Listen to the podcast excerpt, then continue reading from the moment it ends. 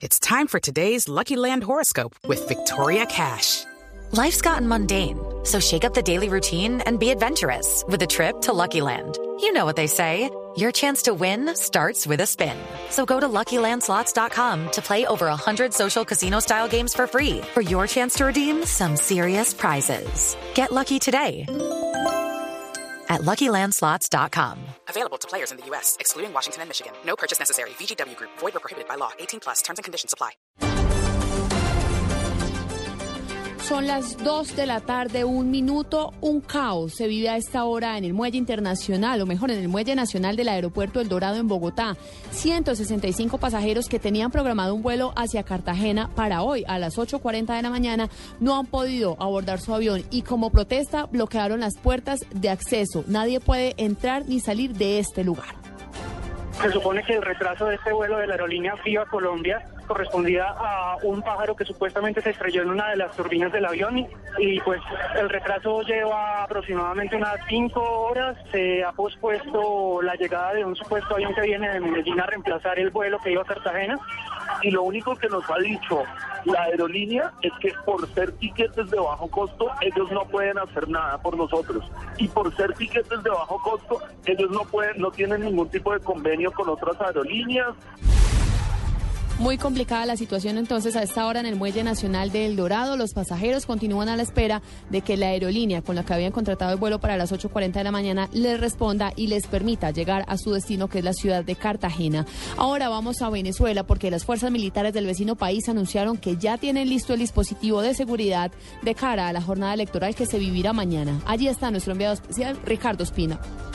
Seguimos aquí en Venezuela, son más de las 2 de la tarde y 30 minutos, se acerca la hora cero, que serán las 6 de la mañana de este domingo 14 de abril, que será la hora de la apertura de las urnas para las elecciones presidenciales, que definirán si el presidente de este país es Nicolás Maduro o si es Enrique Capriles Radonsky. Habló hace algunos instantes el jefe del Plan República, el general Wilmer Barrientos, sobre la situación de seguridad actualmente en la frontera con Colombia. Eh, hace momento hablaba con el señor general de brigada Suárez Solarte Chourio, que está allá con su equipo y me reporta que en las fronteras todas las actividades se están desarrollando con normalidad, que no ha habido ninguna de verdad, verdad, que haya creado crisis ni preocupación. Hay que recordar que a esta hora rige la ley seca en toda Venezuela. Hay intensos operativos de la Guardia Nacional en las calles de Caracas, en las calles de Valencia, en las calles de las principales ciudades para garantizar la seguridad de estas elecciones muy importantes para el futuro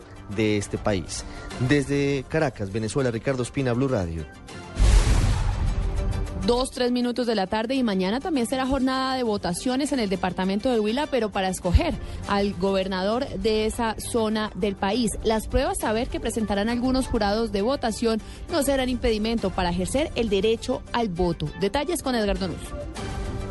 Dos horas intermedias tendrán estudiantes y jurados que realizan pruebas saber y estarán en las mesas de votación. Eso fue lo aprobado por parte del Ministerio del Interior y Educación Nacional. Sandra Jimena Calderón, secretaria de Gobierno del Huila. Quienes van a presentar las pruebas saber van a tener un tiempo, un intervalo de dos horas, eh, de 12 a 2 de la tarde y posteriormente de 3 a 4 de la tarde porque van a poder presentar las pruebas a ver en el municipio donde tienen derecho a ejercer el ejercicio del voto. En el Huila, en una sola institución educativa se presentará la logística de los dos eventos y varios jurados de votación fueron exonerados para prestar este servicio. En Neiva, Edgar Donoso, Blue Radio. Dos, cuatro minutos de la tarde se registran alteraciones de orden público en inmediaciones de la cárcel picaleña de Ibagué. Uniformados del IMPEC apoyan a esta hora las labores del SMAT para desalojar a 300 familias que invadieron desde la semana pasada un lote baldío. Felipe Lozano. Buenas tardes, a esta hora me encuentro de, detrás de la cárcel de Picaleña de la ciudad de Ibagué. Y explican que los terrenos se los donó el mismo propietario, pero dicen que arbitrariamente el INPEC los está sacando aquí de la zona. Señora, buenas eh, tardes. ¿Cuál es la situación que se presenta aquí? Buenas tardes. No, pues eh, lo que pasó fue que aquí vino el ESMA y la policía a sacar la gente que había porque están invadiendo. Pues yo vivo aquí hace más de dos años y pues esto tiene un proceso INPEC. Y pues estamos esperando la orden de desalojo, pero porque nosotros ya tenemos un proceso. La gente que sacaron hoy es por lo que están pues invadiendo. No tienen casa ni nada acá. Tienen plásticos y eso y están invadiendo. Por eso vinieron a sacarlos de acá. Hay que notar que aquí la mayoría de los residentes son menores de edad, al igual que ancianos. Desde Ibagué, Felipe Solano, Blue Radio. Noticias contra reloj en Blue Radio. Noticia en desarrollo hasta ahora, 12 minutos de la tarde. Cinco niños indígenas que habían sido reclutados por el ELN fueron rescatados por el ejército en zona rural de Tadó, departamento del Chocó. Durante los operativos, las tropas destruyeron dos campamentos pertenecientes al Frente Manuel Hernández El Boche. Estamos atentos a la inmovilización de una aeronave bimotor que aterrizó sin autorización en el municipio de Vigía del Fuerte en Antioquia y además tenía doble matrícula. El piloto aseguró que procedía a evacuar a un enfermo hacia la ciudad de Medellín, situación que durante la verificación hecha por tropas de la Armada fue desmentida. La cifra a esta hora, 4.3 billones de pesos planteados como cupo de endeudamiento para Bogotá dentro del proyecto presentado por la alcaldía de Gustavo Petro al Consejo de la Ciudad. Son las son las 2, 6 minutos de la tarde. Continúen con la programación de Blue Radio.